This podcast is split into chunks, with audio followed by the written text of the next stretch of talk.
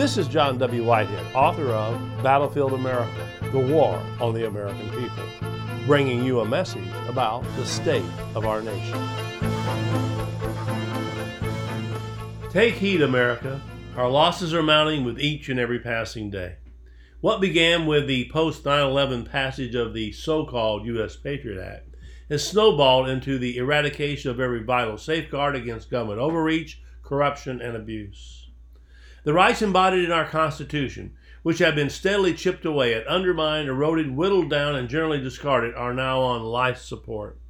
Free speech, the right to protest, the right to challenge government wrongdoing, due process, a presumption of innocence, the right of self defense, accountability and transparency in government, privacy, bodily integrity, representative government, all these and much more have become casualties of the government's war on the American people, a war that has grown more pronounced since 9 11. Since the towers fell, the U.S. government has posed a greater threat to our freedoms than any terrorist, extremist, or foreign entity ever could. Indeed, the U.S. government, the government that was supposed to be a government of the people, by the people, and for the people, has become the enemy of the people. This is a government that has grown corrupt, greedy, power hungry, and tyrannical over the course of the past 240 plus years. This is a government that is laying the groundwork to weaponize the public's biomedical data as a convenient means by which to penalize certain unacceptable social behaviors.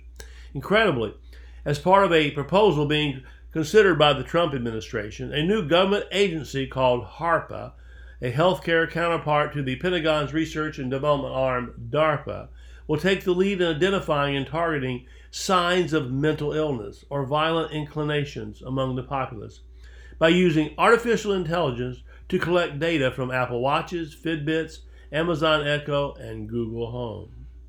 This is a government that railroads taxpayers into financing government programs whose only purpose is to increase the power and wealth of the corporate elite. This is a government, a warring empire, that forces its taxpayers to pay for wars abroad that serve no other purpose except to expand the reach of the military industrial complex. This is a government whose wall to wall surveillance has given rise to a suspect society in which the burden of proof has been reversed, such that Americans are now assumed guilty until or unless they can prove their innocence. This is a government that treats its people like second class citizens who have no rights whatsoever and is working overtime to stigmatize and dehumanize any and all who do not fit with the government's plans for the country.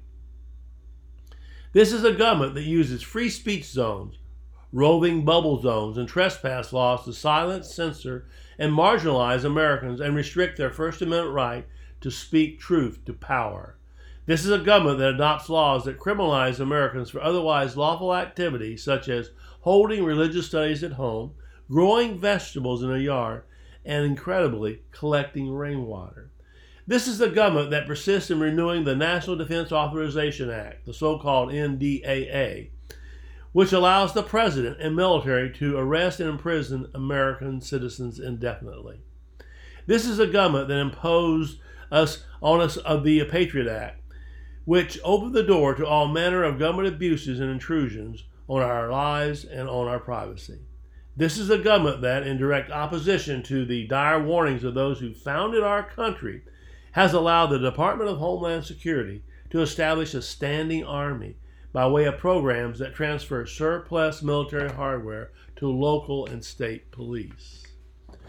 This is a government that has provided cover to police when they shoot and kill unarmed individuals just for standing a certain way, or moving a certain way, or holding something, anything at all, that police could misinterpret to be a gun, or igniting some trigger centric fear in a police officer's mind that has nothing to do with an actual threat to their safety.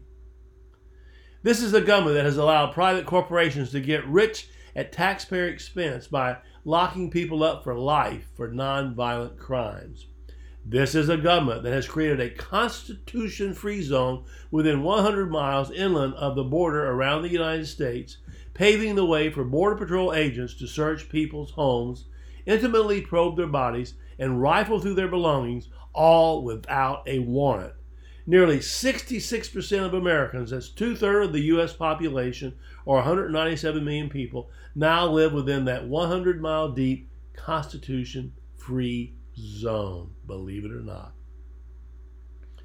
This is a government that is operating in the negative on every front. It's spending far more than what it makes and takes from the American taxpayers, and it is borrowing heavily from foreign governments and Social Security to keep the government operating and keep funding its endless wars abroad. Meanwhile, the nation's sorely neglected infrastructure, railroads, water pipelines, ports, dams, bridges, airports, and roads, they're rapidly deteriorating.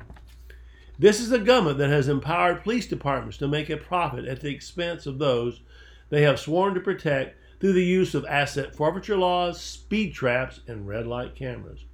This is a government whose gun violence, inflicted on unarmed individuals by battlefield trained SWAT teams, militarized police, and bureaucratic government agents trained to shoot first and ask questions later, poses a greater threat to safety and security of the nation than any mass shooter. This is a government that has allowed the presidency to become a dictatorship, operating above and beyond the law, regardless of which party is in power. This is a government that treats dissidents, whistleblowers, and freedom fighters, that is, anyone that questions the government, as enemies of the state. This is a government that justifies all manner of government tyranny and power grabs in the so called name of Social Security and national security, national crisis, and national emergencies.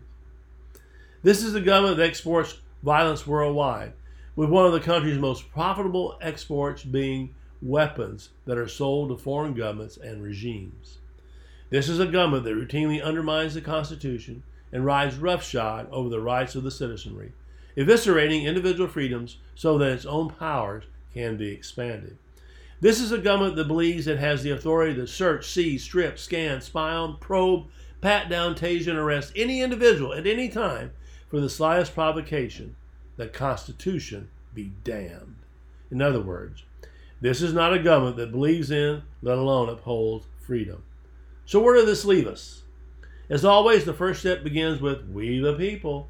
As I make clear in my book, Battlefield America The War on the American People, our power as a citizenry comes from our ability to agree and stand united on certain freedom principles that should be non negotiable. Time to take a stand, folks, before it's too late. The Rutherford Institute is doing its part to push back against the police state and make the government play by the rules of the Constitution. But we can't fight these battles alone.